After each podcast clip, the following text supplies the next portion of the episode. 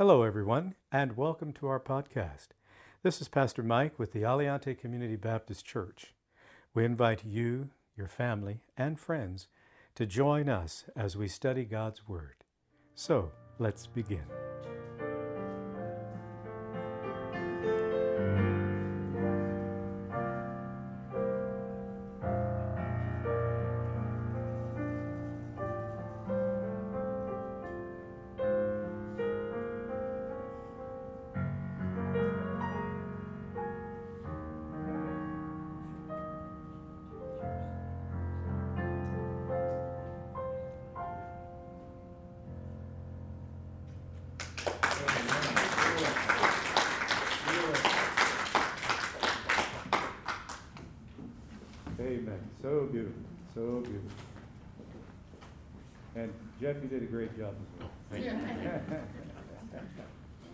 Difficult job, you know, it's turning those pages. Amen. All right. Well, we're going to look at the book of Revelation, and uh, we're in, uh, actually, today we're going to finish up the message that we started last week on Laodicea, and then summarize, if you will, the, uh, the, the letter to the seven churches in the first chapter in the book of uh, Revelation. So let's, let's take a look here and begin, first of all, chapter 3, and the beginning at verse 14. And unto the, to the angel of the church of the Laodiceans write, These things says the Amen, the faithful and true witness, the beginning of the creation of God. I know your works, that you are neither cold nor hot. I could wish you were cold or hot.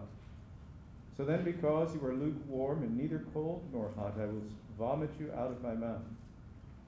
Because you say, I am rich and have become wealthy and have need of nothing, and do not know that you are wretched, miserable, poor, blind, and naked. I counsel you to buy from me gold refined in the fire that you may be rich and white garments, that you may be clothed, that the shame of your nakedness may not be revealed, and anoint your eyes with eye salve, that you may see. As many as I love, I rebuke and chasten. Therefore be zealous and repent. Behold, I stand at the door and knock. If anyone hears my voice and opens the door, I will come into him and dine with him, and he with me. To him who overcomes, I will grant to sit with me on my throne, as I also overcame and sat down with my Father on his throne. He who has an ear, let him hear what the Spirit says to the churches. Let's pray again, please. Father in heaven, we ask that by your Holy Spirit you would speak to our hearts, illuminate our understanding, enable us to understand. Lord, we thank you for your holy word that teaches us about you, that teaches us how we ought to live, that teaches us about the mission that you have, the desire in your heart to save all people. The mission of the church, one with your mission, to reach lost people with the saving knowledge of the Lord Jesus Christ, to find hope in Him, to find forgiveness, to find healing, to find the true purpose of life, to glorify you, to exalt you, to love you, to adore you, to worship you. Father, as we study your word today, we pray that you will speak to us and to all who are listening, that they will come to know you. Through Jesus Christ our Lord, we pray and give thanks. Amen. And so, I will quickly uh, go over the few points that we uh, looked at last week. You know that all of these churches, including uh, Laodicea, are located in what was referred to back then as Asia Minor. on the, on the western uh, coast, basically, of, of the modern country of Turkey. And so as you start down in Ephesus and you, you move in a northerly direction, it takes a little loop in this road and comes down where these seven churches uh, were located. And Laodicea is the last one on that little journey. And uh, it, it was a commercial trade center, and it, it produced this salve. And notice how the Lord, the Lord uses that in this, this rebuke of, of Laodicea. And we talked about that last week. They were spiritually blind. And so he uses this, this idea of the eye to buy from him the salve that will actually open up their, their eyes or their sight or give them spiritual insight. And the church was established in the, uh, the first century, and the congregation was made up of, of Gentile Christians and Jewish Christians. And we've said uh, many times that uh, so many people are unaware that the, the, the infant church, the, the churches of the first century, were made up primarily of Jewish believers. And then the message was also taken to the Gentiles and the Gentiles came to know Christ as Savior. And so you have these, these churches all throughout uh, Asia Minor, uh, Minor as well as into Europe that are made up of both Jewish and Gentile uh, believers. Now, it had a reputation of being rich. You know, they were well off. They were well off. They had it all. But Jesus said they didn't know but that they were wretched and miserable, poor, blind, and naked. Oh, what a condition to be in. And this is what he said. He, he spoke of himself as the Amen. Jesus is the Amen. And Amen means so be it, or let it be done. In other words, he is the final word. He is the living word of God, and he is the final word. He's faithful. And we looked at that in, over in Hebrews, that Jesus was faithful even to the point of going to the cross here he was innocent, yet he gave his life. He allowed himself to be beaten, to be spit upon, to be punched, and crucified. The faithful witness, the true witness. Pilate asked the question What is truth? He didn't realize truth was standing right in front of him because Jesus is the truth. He gave that faithful witness. And then we explained this beginning of the creation of God, the, the, the cults, the cults like to, like to quote passages like this to say that Jesus was created. No, no. Jesus is God the Son. Where we talk and speak of the Trinity God the Father, God the Son, God the Holy Spirit. God has revealed himself in three distinct persons. Now, we've, we've said this as well. It is impossible for human beings to fully understand God in his totality. That's an impossibility.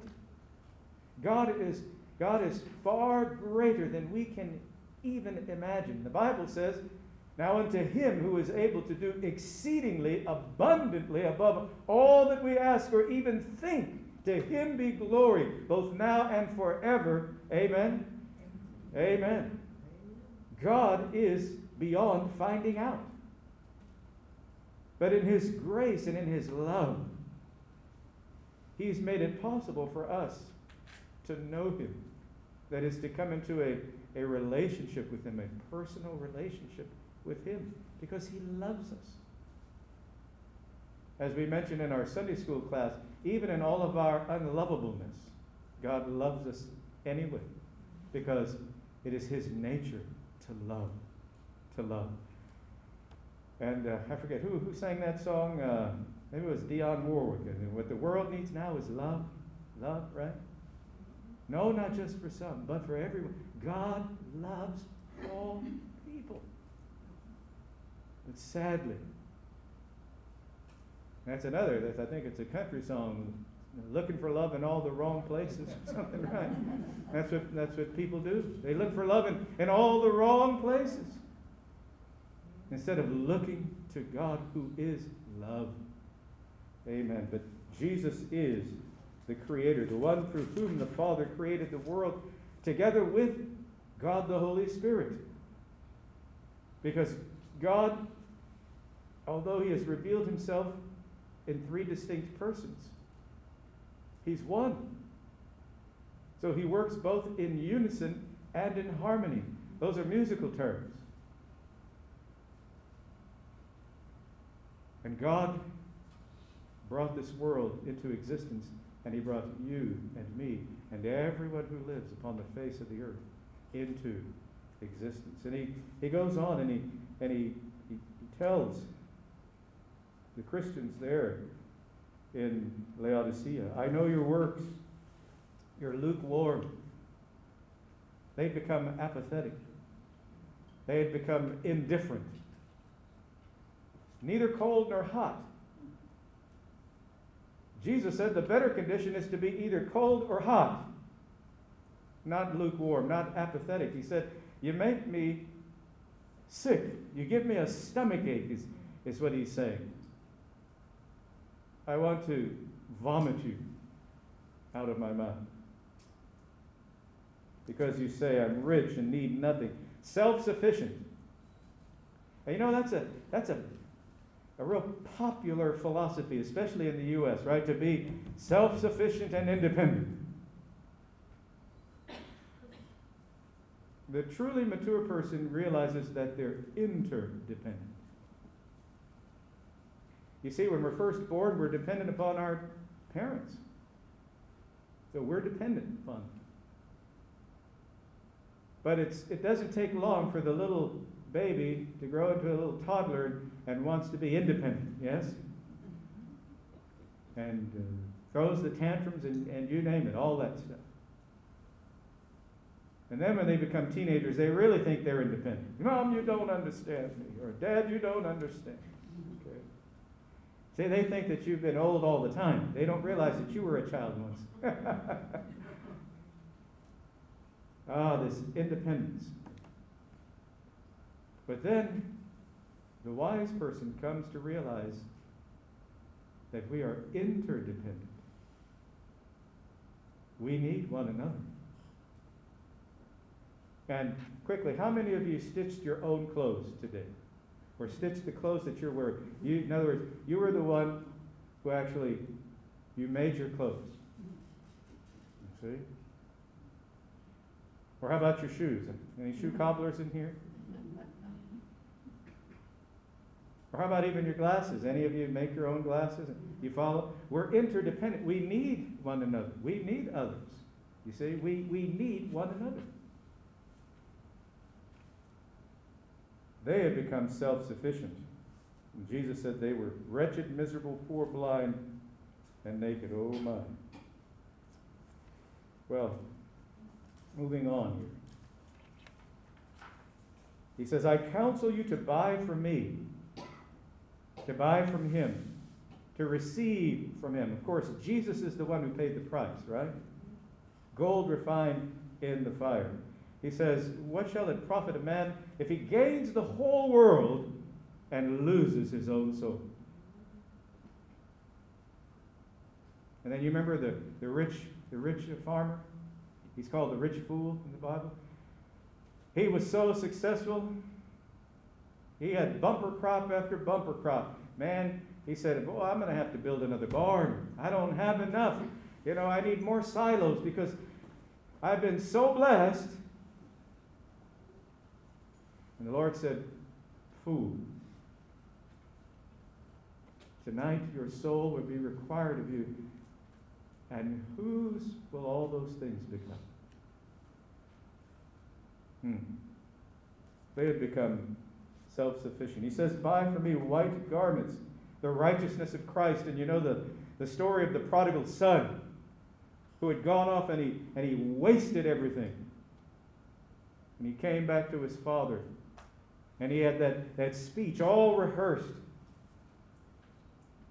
But the father saw him and he, and he ran to him. And the father, in the prodigal, uh, the, the, uh, the parable of the prodigal son, the father represents God the Father. God who is, who is so humble. Our God is humble. You see, in that age of time, it, an elderly man would not run. It was considered undignified. And yet he saw his son coming from afar off, and he ran to him, and he, he embraced him, and he, and he kissed him. And he said, Bring a robe and put it on him. A ring on his finger and shoes, sandals for his feet. For this my son was lost but is found. That robe represents the righteousness of Christ. When we come to know Jesus as our Savior, God, God comes to live and dwell within us in, in God the Holy Spirit. And he, he envelops us, our life, with the righteousness of Christ. So that when the Father looks upon us, he sees us through the righteousness of his Son, Jesus Christ. And eye salve, and we, we mentioned that spiritual discernment. The Bible says the unbeliever wrestles with the Scripture because the things of God are spiritually discerned. God, the Holy Spirit, is the one who enables us to understand. He says, Be zealous and repent. To be zealous, to be hot, to be on fire for God. And there are so many people who live their Christian life in such an apathetic way. Oh man, you, might see them out on the golf course. Boy, they're full of laughs. They're having a great time, especially if they're if they're making their shots. They're having a party. Oh, and then when it comes to church, you know, they're kind of, well, I've got a little ache here, you know. and then, well, I, and well, I can't do so much. Well, it was kind of hard for me to get up this morning. Yeah, well, it, when you get to this age, it's hard to get up. There's no doubt about it. Sometimes it's even hard laying down. but some people, that's how they live their, their Christian life. And yet the Spirit of God is able to ignite a fire. A fire. He says, repent, that is, change your mind, change your heart attitude. And now we move on to the portion that we, we hadn't gotten to last week. Jesus says, Behold, I stand at the door and knock. Now, this verse is often used um, from an evangelistic perspective. But notice that in this letter, this letter is to a church. And it's the saddest picture that can be portrayed. A church with a door that's closed and Jesus is on the outside. You hear that? He's knocking on the door of the church. He's on the outside. We have lots of churches like that today, and throughout history, there have been many churches like that. Oh, boy. You think you're going to a fashion show, you go to that church, it's so beautiful on the inside. You know, there's a church somewhere in Texas, if I'm not mistaken, that in the foyer, they have an aquarium. They have an aquarium, and and this aquarium, I don't remember if it was 1 million or 10 million, some astronomical figure that that thing cost.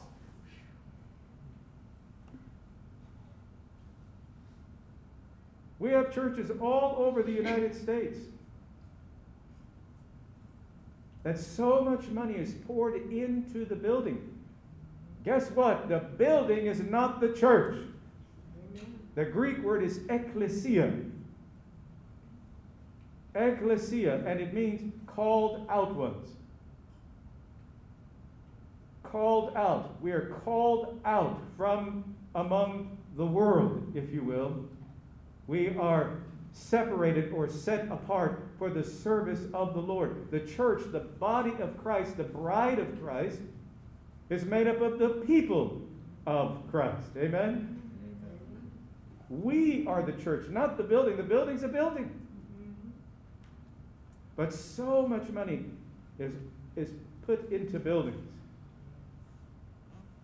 Behold, I stand at the door and knock.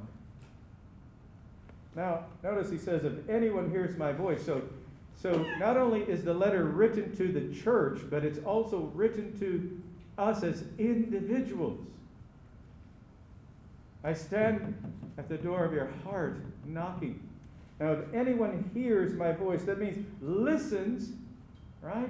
Listens with the, the ears of the spirit or the soul and accepts. Because it's one thing to hear, it's another thing to accept it, to internalize it, to take it in, to embrace it. Is the Word of God welcome in your life, or is the Word of God a stranger? You follow? Is the Word of God at home in your life, or is the Word of God a foreign? He says, opens the door. So you, you hear, you accept, and then open the door. That's submission and obedience. And we, we talked about that in our Sunday school lesson this morning. Remember over in the Old Testament, in the book of Genesis, you have Cain and Abel, the two sons of Adam and Eve. And they brought offerings to God. One was accepted, the other was rejected. Abel's heart was right with the Lord. Cain's heart was not right with the Lord. God wants our hearts to be right with Him. Submission and obedience. To submit and to obey. We, we sing that hymn, Trust and Obey, for there's no other way to be happy in Jesus but to trust and obey. Now, notice what he says if anyone hears my voice and opens the door, they listen, accept. If you submit and obey, we'll have fellowship. He says, I'll come in and dine with them, and they with me. Fellowship. He's referring to fellowship. The word is koinonia. We'll have this, this sweet relationship. Isn't it amazing that God, the God of all creation, desires to have a relationship with us? Now let that sink in. God knows you, He knows us, each one of us, by name. And do you know that in all the world there is no one like you? You are unique. And God has gifted you. He's gifted you in so many different ways. And He loves you. And again, to remind you, God's love is perfect. Perfect. If you hear anything today, hear this, learn this, know this. God's love for you is perfect. There is nothing that you can do that will cause him to love you any more than he loves you now. Because his love is perfect. And there is nothing that you can do that will cause him to love you less than he loves you now. Because his love for you is perfect. And his love for you is not based upon your worthiness or your goodness. His love for you is based upon his nature and it is his nature to love. The Bible says, Let us love one another. Beloved, because God is love. It is his nature to love. He loves the saved person and he loves the lost person. But tragically, the lost person, if they don't come to accept Christ as their Savior, when they die, they will spend eternity in hell. Jesus came and died upon that cross so that, so that all people could come to know him and know the love of God and experience the love and the blessing of God. Not only in eternity, but here and now we get to experience heaven on earth. God speaks to us through his holy word to his glory, to his honor, to teach us what the real purpose of life is to love him to worship Him, and to enjoy Him forever, to know Him. to have fellowship with Him, a relationship. And notice a reward is also given. He says that He's going to give us a throne. Now, there's a time coming when, when the Lord Jesus returns. And we've talked about this. When the rapture occurs, the church, Philadelphia, is going to escape that tribulation period and is going to be caught up at the rapture, taken out of the world, or it is taken out of the earth. And then, after a period of time, and the, the last seven years comes upon the earth, the time referred to as Jacob's trouble, this is where things change. When you're reading the Bible, never make the mistake of thinking, you know, there, there, there's this, this doctrine out there called replacement theology, that the church replaces Israel. That is not correct. The church does not replace Israel. God is not done with Israel. God is going to fulfill his promises to Israel. But the church is going to be taken out of the world, and when that occurs, things change and the emphasis now goes back to Israel. And in that seven year period, there is going to be tremendous upheaval upon this earth among nations.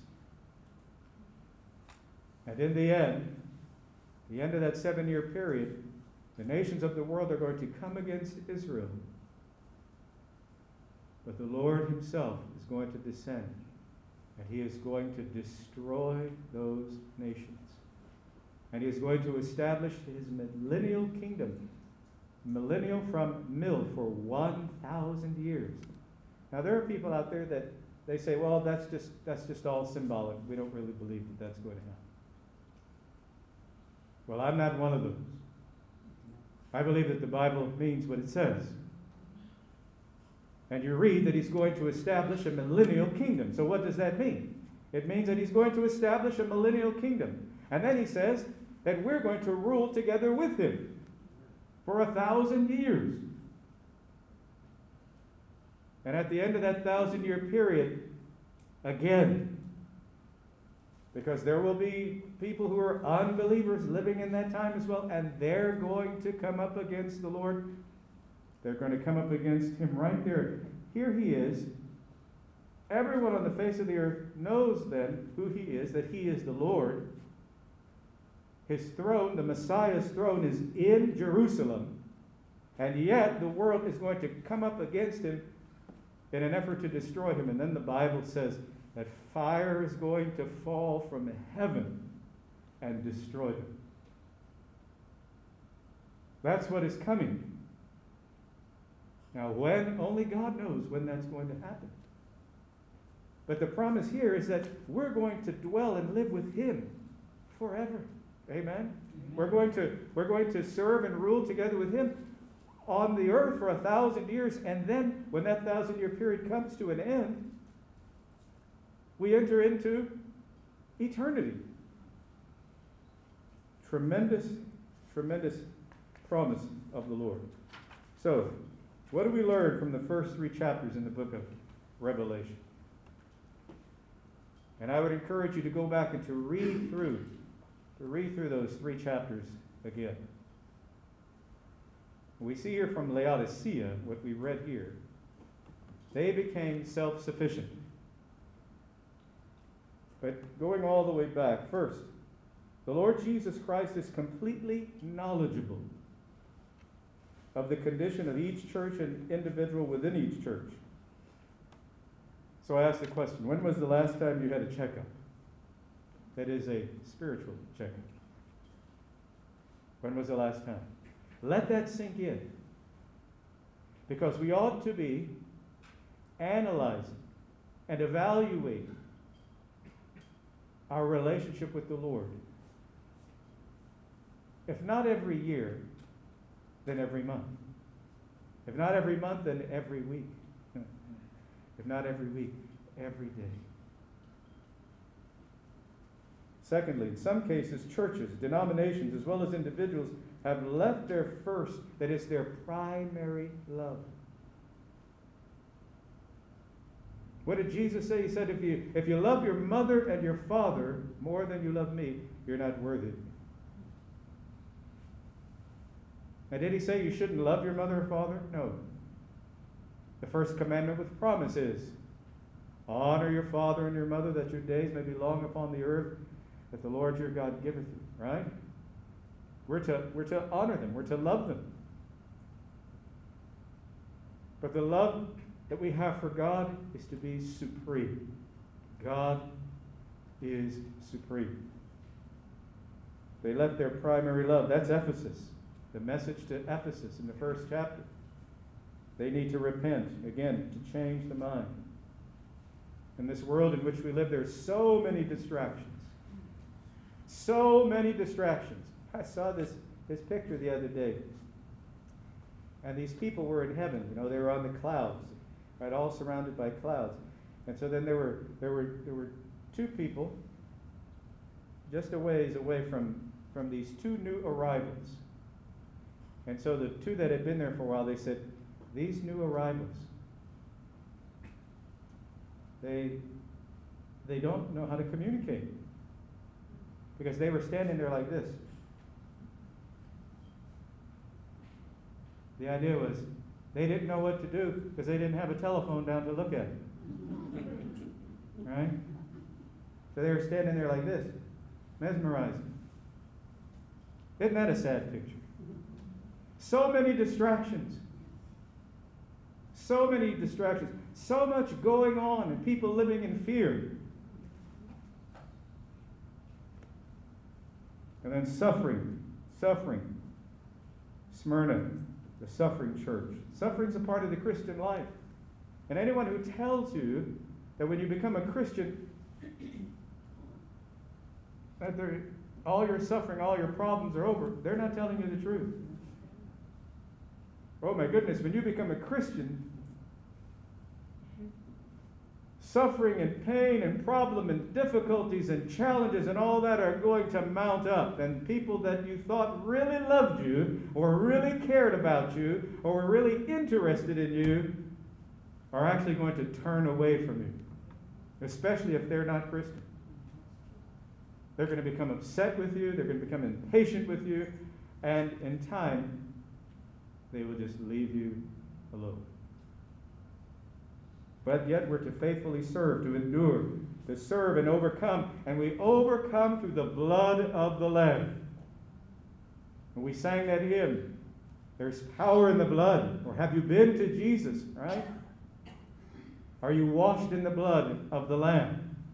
And so many denominations will not sing hymns that have anything to do with the blood. You cannot be saved apart from the shed blood of Jesus Christ on that cross. And as we, as we read in that responsive reading, the preaching of the cross is to them that perish foolishness. But unto us who are being saved, it is the power of God. The cross, the cross, the cross. There is no salvation apart from the cross. And the message is that Jesus died on that cross. He died. He didn't swoon. You know, there are people who talk about him swooning. Oh, he just went into this, you know, uh, this state of unconsciousness. But because he was totally enlightened, that's what the, the Hindus say. Because he was totally enlightened, he didn't feel any pain. Yeah.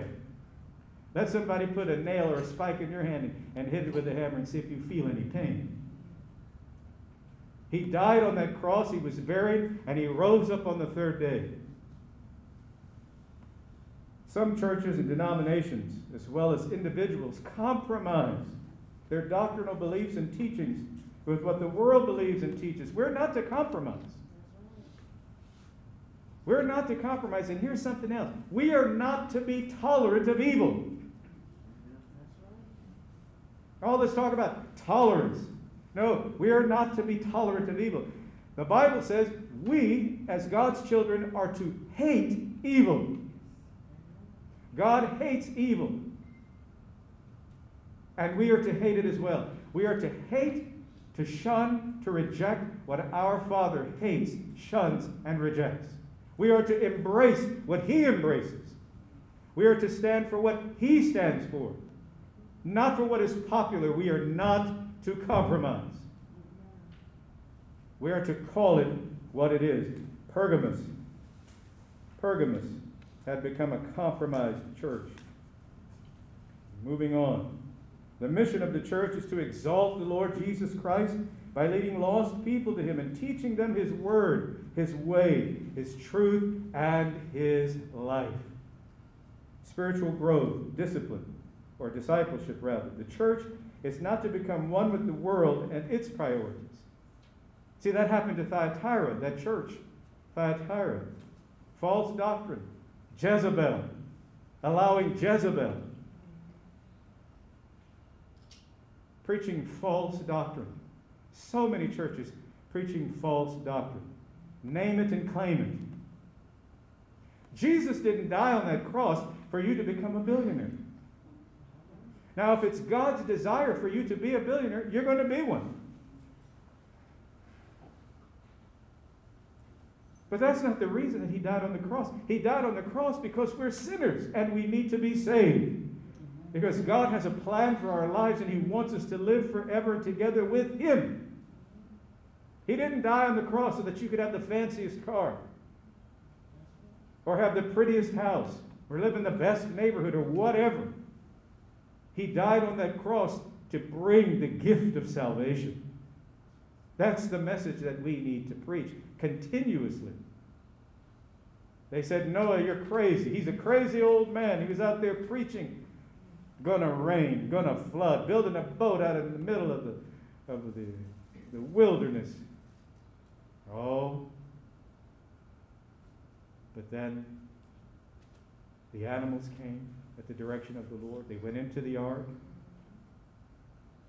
Noah and his family went into the ark, and God shut the door. And the rains came, didn't they? Many churches have closed their doors or sit empty.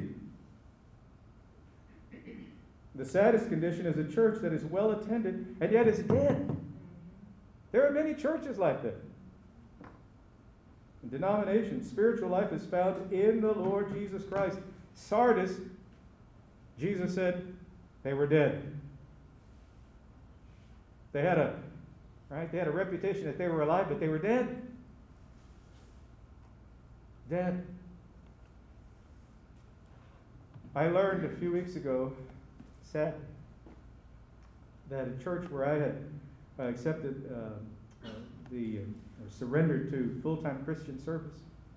I knew many others that had surrendered in the church that had started all kinds of missions right here in, in, in southern Nevada. Had been taken over by another church, but that church didn't take it over for it to, to be a church. They took it over so that they could sell it, which they did. They sold it for $2.4 million. Now, of course, they took that money into their budget. And now, it's my understanding that there's a Buddhist group meeting in that church. When I mentioned that to, and some of you met my friend Earl, when I mentioned that to him because we served there as deacons, he couldn't believe it. I, I couldn't believe it. I, I thought to myself, hey, how in the world does that happen? But it happens. You know, we had a church downtown, First Baptist Church of Las Vegas, downtown, 9th and Bridger, beautiful, beautiful church made in a southwest adobe style. A beautiful church, building. And it had a dynamic congregation. Ah, oh, but that church too is sold, and now the city of Las Vegas owns it, and it's a community center. And the story happens all across the United States. What time is it there? One minute. Okay. One minute to 12? No. No? oh my. I thought. well, let's move on. So, churches that please God. Churches that please God include these biblical characteristics. Now, these aren't all of them. These are these are general, but they pretty much cover everything, and you can have more specifics. Okay? Churches that please God include several biblical characteristics. First of all, the Lord Jesus Christ is loved and worshiped. Love Jesus and worship Him. Secondly, the Word of God is loved, respected, honored, and proclaimed truthfully. You know, you, there are some preachers, they want to apologize for, for some of the things that are said in the Bible. I'm not going to apologize. This is God's Word. Amen. We don't apologize for that.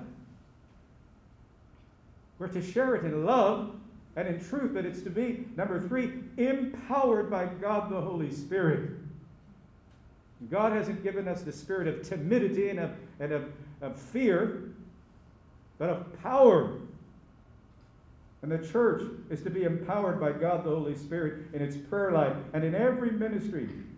That means that the church understands and works to fulfill the Father's mission to reach the lost and to minister to the saved. That's the mission of the church. To be engaged in ministry. Remember that the church is not a social club. Yeah, we gather together as a corporate body, but we're not a social club. We are the army of the Lord. The army of the Lord, and the army of the Lord is to be on the offensive. We're to be storming the gates of hell. That is, we're to be taking the message of Christ out into the world.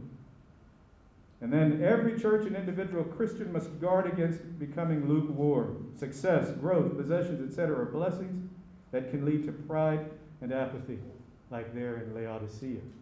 We want to be Philadelphia. Phileo, oh, right? Love. Adelphoi, the brother, brotherly love. We're to be taking the love of God out into the world. So the last statement give your heart, your life, your past, your present, and future to the Lord Jesus Christ today. Be forgiven, be restored, and saved. God promises his paradise for those who love him. There's a passage over in the book of Deuteronomy. I wanted to read it. Basically, what it says is, and it's, in its specific context, Moses is speaking to the Israelites as they're getting ready to go into the promised land. But it, it carries also the general principle that is true for everyone. He says, now when you, when you go into the land and you build homes and you plant your crops and you become successful and the Lord blesses you and you become wealthy and your gold and your silver increase and your goods. Don't forget God. Don't forget that it is God who gives you the ability to produce wealth, to be successful. Because if you if you forget and you begin to look to yourself and turn to other gods, the Lord will hold you accountable and he will remove you from the land. And what do we know about Israel's experience? You see, success and all these things, yeah, they're great. But not if those blessings cause a person to become apathetic and lukewarm in their relationship with the Lord. They can be taken at any time. But here's the wonderful thing God wants to bless his children. Maybe you're here today and you've never accepted Jesus as your Savior. We're going to sing a hymn of invitation. I've decided to follow Jesus. You come, walk down that aisle, and give your heart and your life to Him. Give your heart to Him. When you say, Why walk down the aisle? Jesus went to the cross for you. Settle it in your heart to come forward and declare that you've accepted Jesus, that you've given your life to Him. And your life will never be the same. Let's stand, please, as we sing.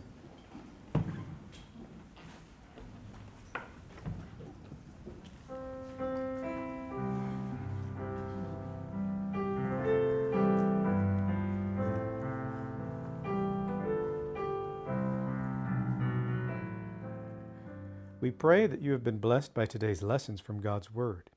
And we invite you to contact us with any questions that you may have, especially questions regarding your relationship with the Lord Jesus Christ. We want to help you with your walk of faith in the Lord Jesus Christ and with your understanding of His holy word, the Bible. Our contact information is listed in the podcast show notes. May God richly bless you.